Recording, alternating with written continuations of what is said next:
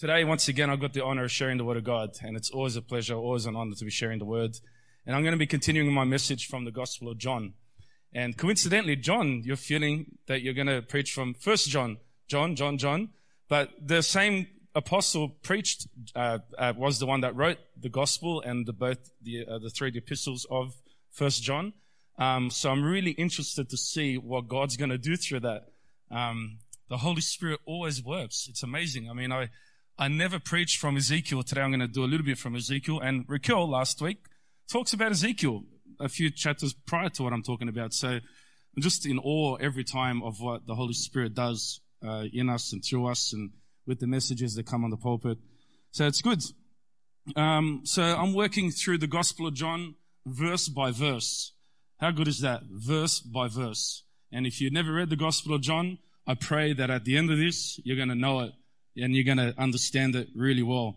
And uh, what, what it's what it's doing, it's uh, revealing Jesus, and that's the title of my series that I've been doing that I started back in October, I think it is. And um, the Gospel of John just reveals Jesus over and over again, revealing His truth, revealing His light, revealing His life through the Scriptures. Now, for those of you that are visiting here today, um, and those that have been uh, been with us, the, just a reminder that the Gospel of John what it is, it's, it's, all of it is for the purpose of revealing that Jesus is God himself. That Jesus is the Messiah, which is the chosen one or the anointed one, however you translate it. But Jesus is God himself in human flesh. And by genuine believing in that, by believing that Jesus is God himself, that true light, the true light of the world, we will be drawn to him and our lives will be transformed from the inside and experience that true life that God has designed from us or for us. So to recap of where I've been from, I'm not going to go all the way to chapter one. Um, if you like, you can read or you can listen to the messages. But uh, the last time I was up, I, I finished off section two or chapter two, the last part of chapter two. And, and that's the story where Jesus is cleaning the temple. And what Jesus is doing ultimately, he's fulfilling the Old Testament prophecy of where the, the Messiah is going to come from, that was uh, prophesied from Isaiah that the Messiah will come to clean the temple, not just physically, but spiritually. The Messiah would come to clean the temple of the Israelites, to clean out the religion and to clean out the false religion and the false faith that they were confessing and all those meaningless rituals that were going on.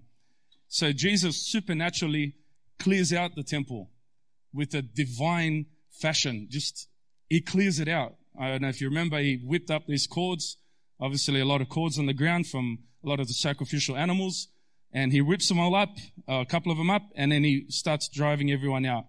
But it's supernaturally because he doesn't get any resistance. Nobody, no, none of the Jews, none of the followers that were there, none of the temple guards, which were generally about 300 of them that were there, none of the Jewish priests, not even the Roman guards came in.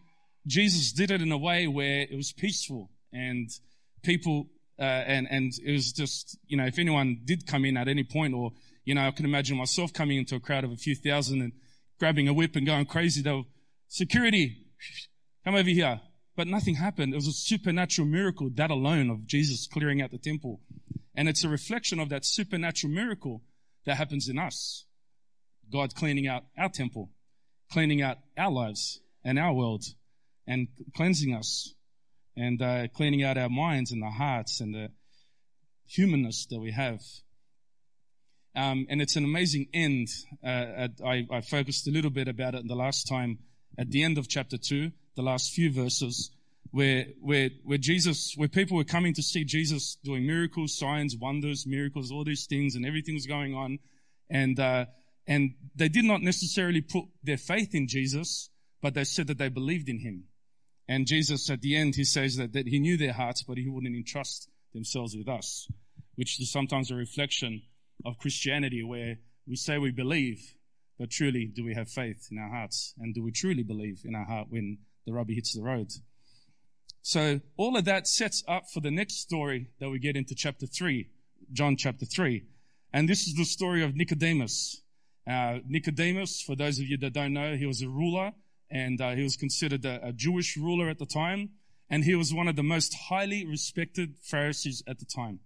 He was the top of the top on the apex of his career, let's call it, whatever it was. He was a master of all Jewish teachers, the best of the best.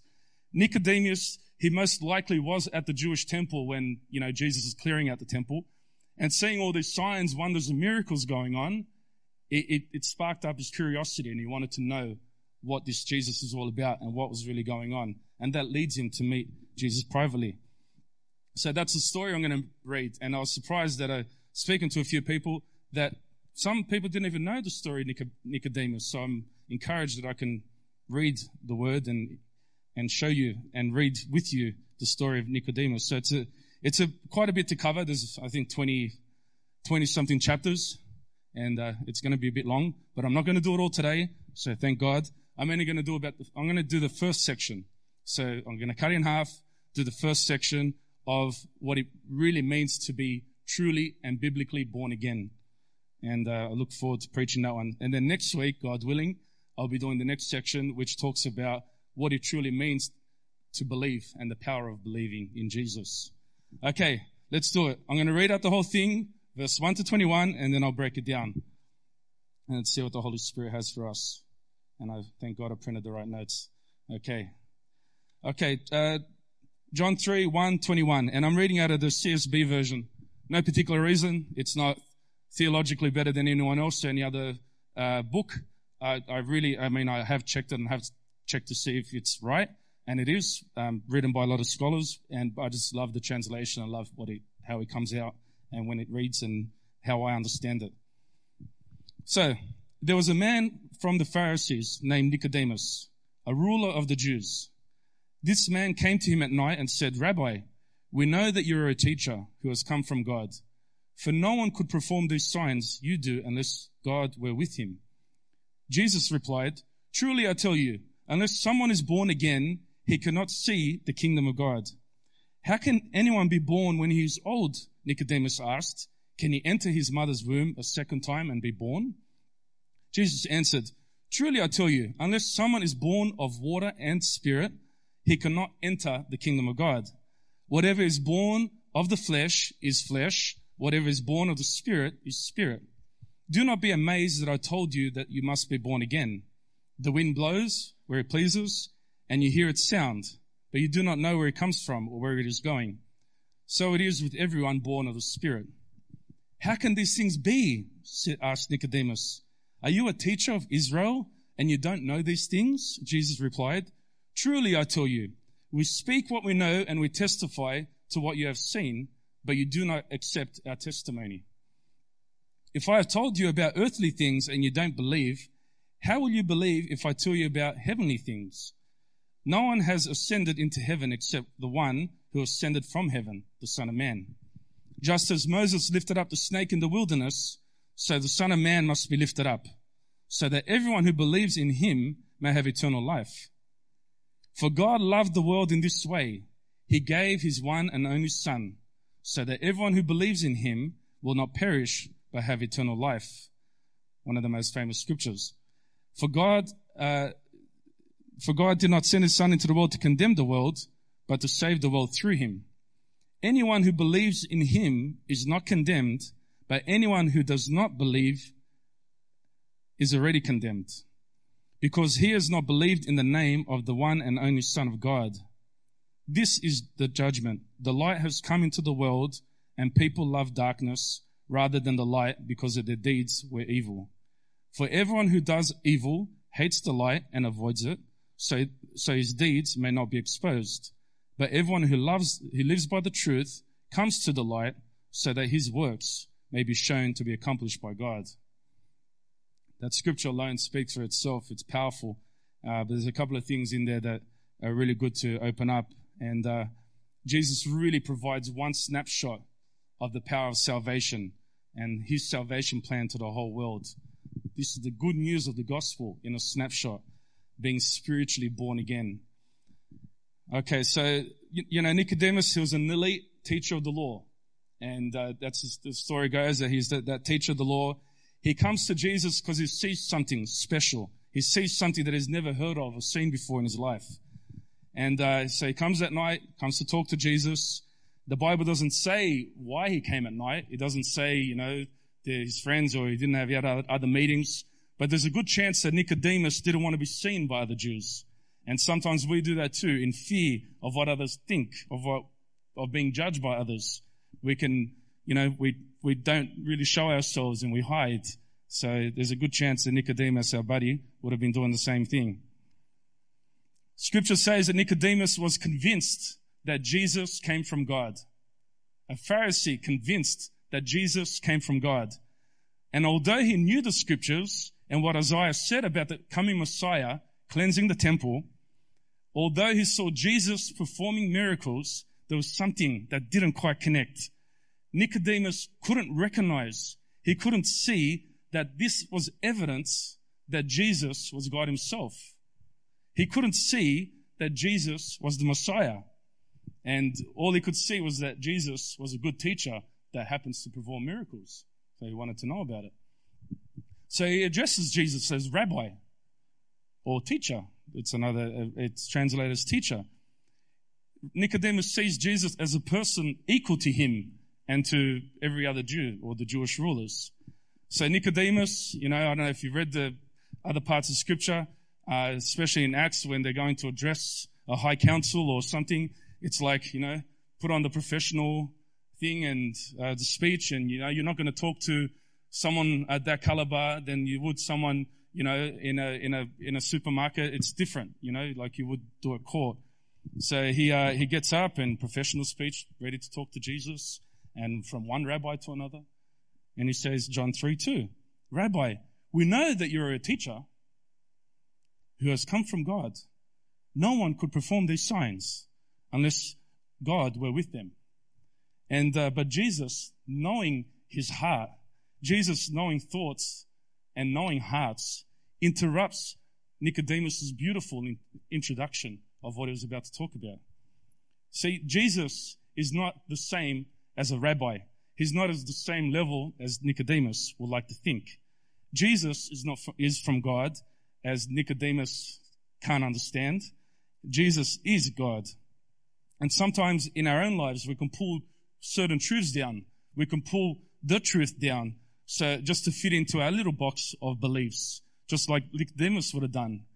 And sometimes we do that, but it's important that we have spiritual eyes and we have faith to be honest and see things clearly because that truth will set you free. Uh, so we get to John 3 3. So Jesus replied, Truly I tell you, unless someone is born again, he cannot see the kingdom of God. See, that had nothing to do with Nicodemus's introduction. It, Jesus completely bypassed it. See, Jesus went straight to the heart. He went straight to what was really troubling Nicodemus. And he, he just, you know, it would have been a three pager, you know, conversation. There's Jesus just Okay, let's, let's get to the bottom line here. He knows mankind's thoughts. Uh, we, we read that in, in, at the end of chapter 2 that Jesus knows the thoughts and, intent, and intentions of every person. He knows that the desires, he knows the longings of every person. He knows the weaknesses and the strengths of every person. And here we see a picture of a Jew who reached the apex, the very top of the top of his religion the highest level of any teacher and understanding of all the Old Testament scriptures. I mean, they reckon they would have memorized a lot of the Old Testament scriptures to get to that level. And according to religion and Judaism, that's it. You've fulfilled everything. You've fulfilled every law. You've fulfilled every requirement. You've memorized scripture. Clearly, you've arrived as a mighty man of God. Clearly, you've arrived. You have arrived and you're there but still, he had no peace. Still, he had no joy. Because if he had that, he wouldn't be going to Jesus. He wouldn't go, be going to find out more because he's already full. He thought he had it all and knew it all. But he, clearly, there was something going on. There was a void there he could not fill with all the scriptures and all the knowledge and everything that he knew. The top of the top. Best, very best of the Pope and all that. that he hit the top. But still, no sense of fulfillment. Still, no sense of assurance or forgiveness. not knowing where he's going to end. And his heart was crying out, What do I do? What do I do? Or what do I stop doing? And Nicodemus, he tries to reason it out in his own mind. He tries, with all the knowledge and all the scriptures and all the memory that he had, he tries to reason it out. What does born again mean? What is Jesus talking about? Born again? What does it mean? And sadly, modern day Christians still also, they, they, they still have take, haven't taken hold of what born again really means too. Many Christians are boxed into salvation, into thinking of salvation and being born again to a simple prayer. We box it in and we're like, well, if I just say the prayer on a Sunday morning, if I repent before God on that day and I, and I pray that prayer, then I'm, I'm saved. It's just another addition to the many religious things that are, that are out there. But that's not what being born again means. That prayer, that genuine prayer, is a start to the journey. That genuine prayer is the start and the beginning of a journey where a person hears the word, truly repents, turning away from their old life and turning to their new life in Christ. But many Christians just stop there. They don't go beyond that point. Or many Christians have tried to go beyond that point, or it just gets too hard, or it just gets too painful. I'll just go back. I'll just pray every Sunday morning, make sure I'm going to go to heaven. How about that? Fire insurance, I used to hear. Many, you know, they, they hear the message, they hear the word, they give their life to Jesus, the Christians I'm talking about. They openly confess Jesus as their Lord and Savior. Here I am. The Lord is my God. He's my Lord. He's my Savior. They go out, they get baptized in water. They, they, they, they do all the external things, all the things that look like Christianity. But many Christians just stop there. And that's it. It stops there. No ongoing pursuit for God. No regular connection with God no real transformation. And that's not what being born again is all about. That's not a spiritually transformed life. It's just a show or a feeling of something's changing or a nice religious feeling, but not really transforming inside.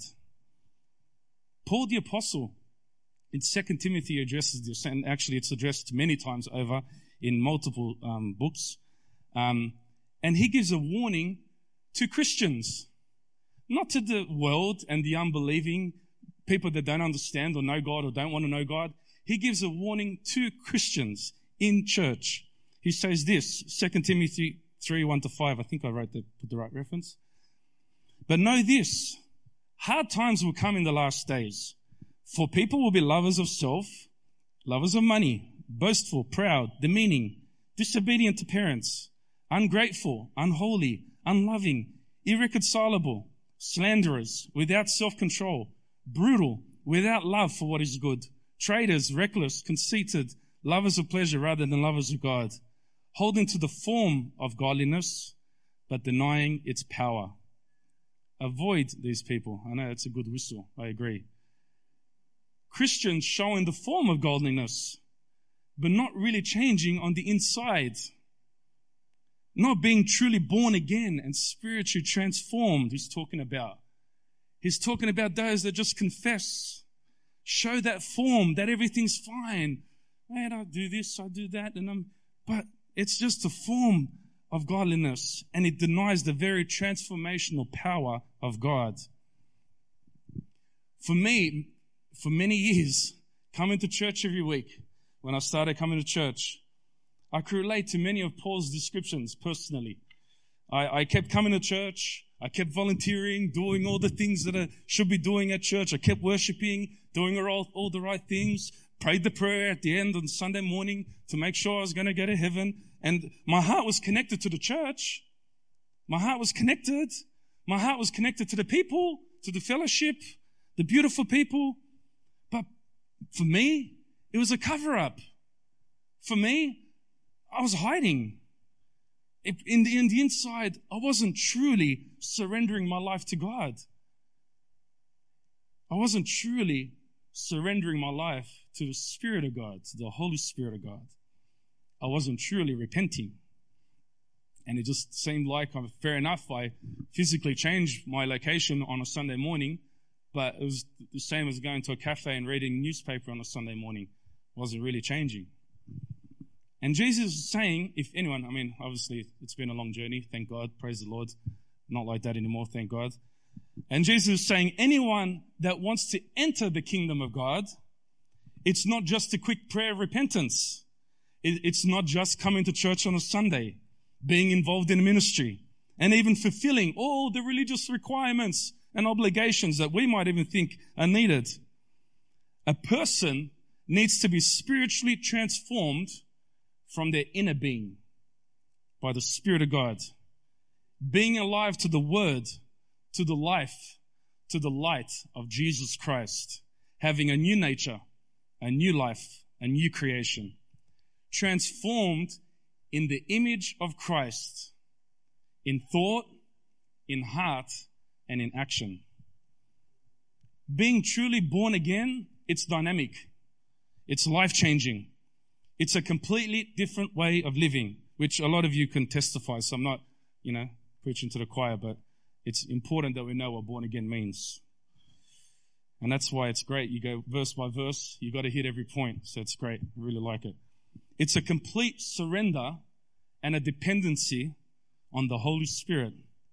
Being truly born again is a complete transformation from our old way of living to our new way of living not just on a Sunday morning. A complete change of mind, a complete change of heart. Being born again will put passion in your heart that nobody can take away, regardless of how embarrassing or shaming it might look.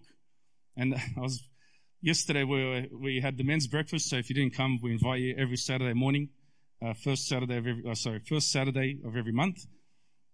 One day we'll get to every Saturday morning, but for now we're okay. Um, but yeah, it was our first one for the year, and uh, I loved it. It was great. We had about, I think, about 20 guys that came through, and it was beautiful. We Yante got out the worship. I mean, we didn't do it under the awning. We went out under the tree. It was quite warm. Yante broke out and worshiped the guitar, and we started singing. And I just took a moment. I mentioned to, to the guys some of it. I took a moment and I thought, I will not be caught dead ever singing in public. Honestly, I would never do anything like this. But because of the transformation of God in my heart, mate, I do not care because I love Him. That transformation pushes us, compels us, that passion in our heart, that passion, that desire to go, this is my life. This is who I am. I don't need to pretend. I don't need to hide in the darkness. This is it. That's passion, that internal transformation of heart. It compels us to not only, one, be in the kingdom of God, but to build and grow his kingdom. It has nothing to do with those, those works, nothing to do with looking right or, or seeming right. It's all about that transformation inside of us. So coming back to it, and Jesus says to Nicodemus, unless you are born again, that is spiritually reborn, he cannot ent- see or enter or participate in the kingdom of God, he's saying to Nicodemus. And Nicodemus, he's not understanding what's going on. He's not understanding what Jesus means. He doesn't get it. I mean, remember, it's pre Jesus going on the cross, okay? He's looking at, I mean, but obviously, still a lot of people after Jesus went to the cross still don't understand. He's looking at born again, at being born again through natural eyes through a, a natural works based understanding. You know, Nicodemus spent his entire life doing things to get right into the kingdom of God. He spent his entire life doing all the works, all the religion, following all the commandments. Or, and now Jesus is saying to him, you don't need any of that. You don't need any of that to enter the kingdom of God. You need to be spiritually reborn. And that transformation needs to take place in your heart to enter the kingdom of God. Some of you are already ticking, but that's good. I'm going to address that in a sec. And if you don't know what I'm talking about, that's okay. We'll get to it. So, uh, John 3 4. Nicodemus couldn't understand. He says, How can anyone be born when he is old? Makes sense, right? Nicodemus asked him, Can he enter into his mother's womb a second time and be born? It's an ugly sight. I mean, that's not, it doesn't happen. And obviously, Nicodemus knew that it was humanly impossible to, to do any of that. Even scientifically impossible to, to do that at that size of the person. He knew that it couldn't happen. He knew that humanly it was not impossible. But Jesus, he wasn't referring to the natural birth as we know. Jesus, seeing Nicodemus struggling with this concept and struggling with this thought about, or the term of being born again, he puts it another way. And, and this time he refers to Old Testament scripture. And possibly this time, for the love of God, Nicodemus, please get it. Come on. so John 3 5. Jesus answered, Truly I tell you, unless someone is born of water and the Spirit, he cannot enter the kingdom of God. I'll let you dwell on that for a second. I'm going to have a bit of water. Really parched.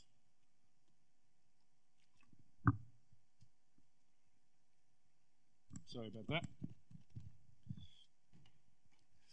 So, truly I tell you, unless someone is born of water and the Spirit, he cannot enter the kingdom of God. See, many modern day Christian teachers, they, they misuse this scripture. And they say, well, you need to be baptized by water to be born again. Hold on, I get there. Water baptism is necessary to a Christian. It represents a spiritual cleansing and a new life in Christ. But being baptized is an outward expression of an inward transformation. We get baptized because we are born again. We don't get baptized to be born again. You get that? You get baptized by water because you are transformed and born again. You don't do the action, just like the Pharisees are doing. You don't do the action to get into the kingdom of heaven. All right? But baptism is very, very powerful thing to do. And uh, we are planning to do one in a few months, which I haven't mentioned to the team, but we have talked about it, but we haven't put in our calendar. We'll get there. But water baptism is not what Jesus is saying here. Even though it's a critical element and expression in our salvation journey, that's not what gets you to the kingdom of God. There are many Christians in the world, if you think about it, that are water baptized, but no real transformation. We justify it like, oh, I've been saved, I've prayed on Sunday, I've been baptized, and, you know, okay, good for you. Well, you, you know, you've got to stand before God. I'm just going to preach the word and hopefully to convict you. No one here, by the way. If you're watching online, hello. Uh, maybe recording down the track, who knows. So, it should, it, it should have been clear to Nicodemus when Jesus said that. It should have been clear to him. It should have been clear where Jesus was referring to. See, Nicodemus, being the teacher that he was, the top of the top, he would have memorized most of the scriptures. And there are some really, really critical ones that they, they need to know. And Nicodemus, he would have been really familiar with all the prophets and their writings and everything that they wrote about. And Jesus, in this part, he was talking about Ezekiel 36. And this scripture is one of the most powerful scriptures in the Old Testament that describes how the salvation plan of God works. Ezekiel 36, 25 to 29. And uh, this is Ezekiel writing on behalf of God. I will also sprinkle clean water on you, and you will be clean. I will cleanse you from all your impurities and all your idols. I will give you a new heart and put a new spirit within you. That's beautiful, eh? I'll remove your heart of stone, thank the Lord, and give you a heart of flesh. I will place my spirit within you and cause you to follow my statutes and carefully observe my ordinances. You will live in the land that I gave your ancestors, and you'll be my people, and I will be your God. I will save you from all your uncleanness. So Nicodemus would have been very, very familiar with this scripture, but yet he couldn't understand what Jesus was saying. And Jesus was saying to enter the kingdom of God, you need to be born of water and of spirit. So being born of water meaning our hearts are washed clean. You remember a few weeks ago I was talking about cleansing the temple? That's cleaning. That's, that's God clean, cleansing our hearts. That's a, that's a, that's the water part, being born again of water. And God removing all of our sins and cleansing us with his forgiveness. And being born of spirit, meaning we are given a new heart so we can obey God's instructions and, and convictions in our day to day lives. And you notice how it is God that cleanses us and it, his spirit that does the work. In Ezekiel, it says God will cleanse, God will renew, God will replace.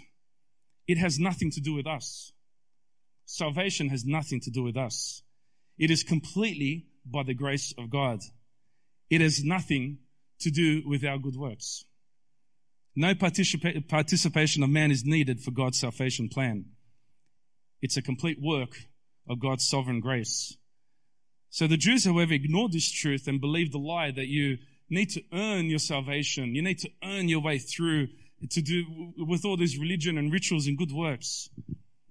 Nicodemus, who would have had countless theological discussions with all his best buddies and the Jewish rulers and leaders, all he had ever known was to achieve. You need to achieve to the kingdom of God. You need to earn your way into it by ritual, following the commandments. Be a good moral person. I'm a good person. Does that mean I'm going to heaven? A lie that many Christians fall into today. Many Christians today still think, well, we need works to be saved. We need to do work to be saved in the kingdom of God. We think, well, we need to serve in the church. I'm getting there, relax. We need to, I know some people are ticking. We need to pray harder, worship longer, do more deeds to enter his kingdom. Many people still think that. That's how you're going to enter the kingdom of God. And I'm not saying you shouldn't do these things, yeah? Because a lot of these desires to serve come from a transformed heart or transformed heart and mind.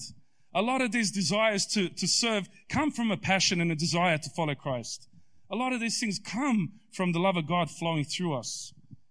But the motive to do these things, which a lot of people get caught, does not contribute to our salvation. We don't need these things from our own will and our own strength to enter the kingdom of God we, our, our, our faith is not a self help religion. It's not self help religion. Self help says, well, you do what you need to do to, to get what you need and get what you want. Self help in Judaism is, well, you, you got to do all the rituals, you got to follow all the commands, you got to sacrifice at the right time, you got to do all the, all the worship and you got to do all the festivals, you got to do all of that to enter the kingdom of God. Far out. Crazy. Thank God it's not like that. And it gets like that, eh? Christians supposed to trust in God, but yet sometimes are even more anxious than people that aren't following God. It's a God focused faith. It's a God focused trust and the work and trusting and believing in the work of Christ and what he did on the cross. For a person who's truly born again, we don't need to fake it till we make it. I used to hear that before, eh? You gotta fake it till you make it. No, no, no, sorry, sorry. No, no. It's a transformed heart that creates that desire to follow Christ. It's a transformed heart by the Spirit of God that compels you to want to open your heart and be generous and be loving. It's not about doing something because it's the right thing to do or it will add to our salvation. I was going to add a couple more things. I haven't got time. I'll hopefully do it next time. It's not about doing, doing something because you want to please somebody or look religious. It's about your heart. It's about your faith, your trust in God, your passion that you have for Christ and that new life you have in Him.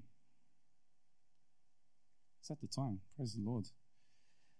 And for the first time, Nicodemus realizes what Ezekiel is saying. He realized that all accumulation of religion, all the accumulation over the years, all the accumulation of, of good human will, all the accumulation of living a clean and moral life is completely meaningless. It means absolutely zero to add to your salvation. It means absolutely zero to be born again and transformed, to be part of God's kingdom, we need to recognize our sin. We need to repent before God and allow God's forgiveness to cleanse us. And God will do that spiritual transforming work in us from the inside out. Praise the Lord. Nearly there. Jesus continues.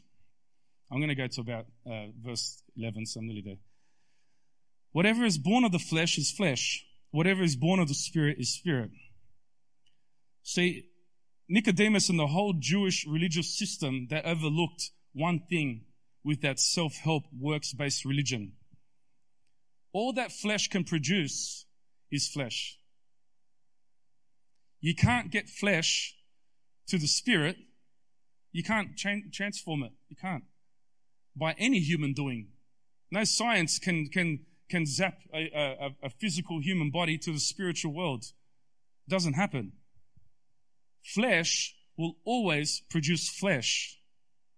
Meaning our human nature, uh, that's the, the physical part, but our human nature, our corrupt nature, our sinful natural tendencies, our greedy, lustful, selfish desires, that complete inability and un, in, unwillingness sometimes to not even want to look at God or talk about God.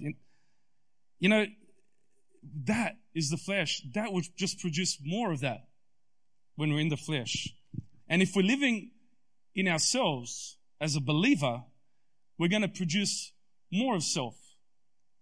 Even as a believer, more of that corruption, more ungratefulness, more unholiness, like Second Timothy is talking about. Mankind needs a complete transformation or complete spiritual transformation and rebirth. A heart replaced with a new heart. His spirit replacing our spirit. A complete transformation if we're going to enter the kingdom of God. I remember me personally when I, uh, early on in my Christian walk, I thought, man, I thought I was the evilest guy ever. Okay. I was doing so much stuff in the world. I don't even want to go through it, but it was disgusting. there's a lot of, uh, you know, crookedness and all that stuff. But, and I remember coming to church and I gave my life to God and I was really stubborn. I didn't want to put my hands up in worship. Hold on to the chair. I'm going to let anyone see me worship God. I, I still gave my heart to God, but still, I, I didn't want to. I, I didn't. I was unwilling to, to want to give myself to Him. But I had to surrender. That moment I surrendered is when I started changing. But it took me a couple of years to realize that I can, I can actually do Christianity two ways here. I can do it in my own strength, show how good I am. Because, mate, in my own strength, I'm pretty, I, I think I'm pretty good. My personality, I'm driven, push hard. I can show everything. I could show. You, you want it? Yeah, look. Look how mighty I am. Look how great. You know, you can get do that. And as Christians, we can live that way. Or just surrender to God. And that was the most freeing thing I've ever done in my life. Able to be myself. And a lot of times as Christians, even though we're believers, we still project a certain way because we want to look a certain way, but it's not integral. And salvation is something that we can't do on our own. It's because our flesh will always produce more flesh. Because when I was living that way or coming to church that way, I was only producing more anxiety. I was only producing more performance, you know. In our flesh, we can't seek God. In our own strength, we can't seek God. You know, we will never be truly satisfied. Our religious good works will never really satisfy us. It'll never be enough. Whatever we do, however many years we be in church, our religious routines are never enough. We dry up, we burn out. That's why many fall away, refusing to rely and depend on the Spirit of God. But the work of the Holy Spirit inside of us produces life. Those who believe and tr- trust and obey in Christ will produce the fruit of the Spirit, which according to the book of Galatians is love, joy, peace, patience, kindness, goodness, faithfulness, gentleness, and self-control. This transformation in us is only the work the Holy Spirit can do. And it begins with the repentance of living in the flesh. So going back to John 3, uh, Jesus says to Nicodemus in verse 7 and 8, Don't be amazed that I told you that you must be born again. He's saying to Nicodemus, he's going, Well, how can this be? What's going on? Don't be amazed that I'm telling you that you must be born again. The wind blows where it pleases, and you hear its sound, but you don't know where it's coming from or where it's going. So it is with everyone born in the Spirit. It sounds really floral, hey? When I was reading, I thought, oh, that's, uh, that's interesting. But Jesus is saying, being born again is like the wind. You ever heard that? Being born again is like the wind. I've never heard that. When I was reading, I thought, being born again is like the wind. The work of the Holy Spirit, the salvation, the spiritual transformation that occurs, you can't physically see it. You can't see it. We don't know how God does it. We don't, we don't know how the Holy Spirit works in us, but we can feel it. We know it's there, like the wind passing. We can see its transforming effect. We could see a life being changed. You might have been very mean or an arrogant person, but now you're a loving and kind person. You might have been a thief, a crook, but now you're honest and integral. You might have been greedy and a selfish person, but now you're giving and selfless person. It's evidence of the Holy Spirit working inside of you. The fruits of the Spirit. See, you can't pretend to be transformed. You can't pretend to be something that you're not. You can't say that you love God if you clearly don't love people. And John's going to be talking about that in First John. You can't say that you're serving the Lord because of his transformational power when you're clearly not displaying love, joy, peace, kindness, goodness, faithfulness, gentleness, self-control around other people. You can't say that. You'll only be lying to yourself. You can't see the work of the Spirit, but you can definitely see the fruits of the Spirit. So Nicodemus asked, but how can these things be? wind. How can it be? I don't understand. But it's, but what he's saying is, it seems like he's really trying to understand. And Jesus knows Nicodemus. He knows Jesus, uh, Nicodemus well respected. He knows that Nicodemus knows the law and he should know these things. And I'm, I'm, finishing off with this and I'll continue next week. And Jesus responds, um, in, in the last part, John 3, 10 to 11. He's saying to Nicodemus, are you a teacher of Israel and you don't know these things? Jesus replied, Truly I tell you, we speak what we do, what we know, and we testify what we have seen, but you do not accept our testimony. So this is what Jesus is basically saying. He's saying, I'm giving you the truth. I'm showing you the truth. But it's up to you to believe. You need to believe. That's the spiritual thing and it's up to you to believe. You know, I used to hear, oh, I won't believe if I don't see it. Well, the wind blows. I can't see the wind, man, unless you get smoke running through a fan, maybe. I can try to do that. But the wind blows. You can't see it. You got to believe. You got to believe to see it. And we see Nicodemus, in the end, he did believe. Not, not doesn't show here, but in chapter 7 and 19, he evolves into becoming a secret disciple. Now, if, you, if you know the story, he, uh, he, he, he um, defends Jesus among the Sanhedrin, around the 70 uh, Jewish elders. And at the end, when Jesus died, he takes Jesus' body away to embalm him. And tradition says that he was baptized by John and Peter. He was removed from his office, Nicodemus. He was removed. He lost everything he had. He had. I mean, there, there, there's stories in tradition that um, about a century later, they're talking about that story, and they say that even his daughter was like picking up um, food scum out of bits and pieces of the floor, and a rabbi said, "Oh, who are you?" Well, I'm the daughter of Nicodemus, and he's just like, oh, he just walked off. so he he really had it quite bad. They they really rejected him. He lost everything, but man, he gained so much more, didn't he?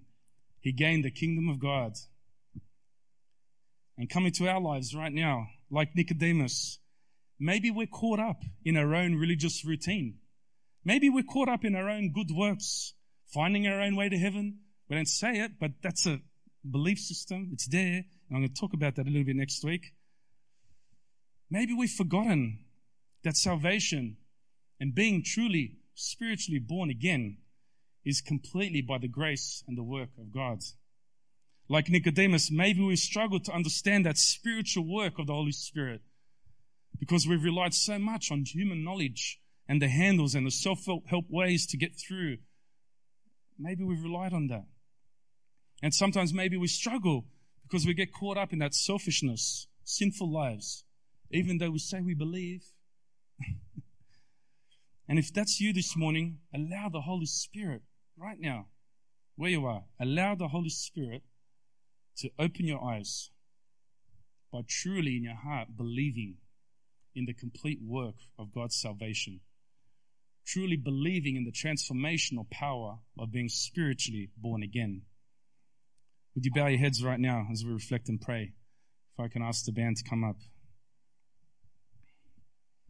So, right now, admit and recognize the sin. Whether it's been living in the flesh or just going with the motions of these religious good works, right now in your heart, just repent before God. Let Him forgive you.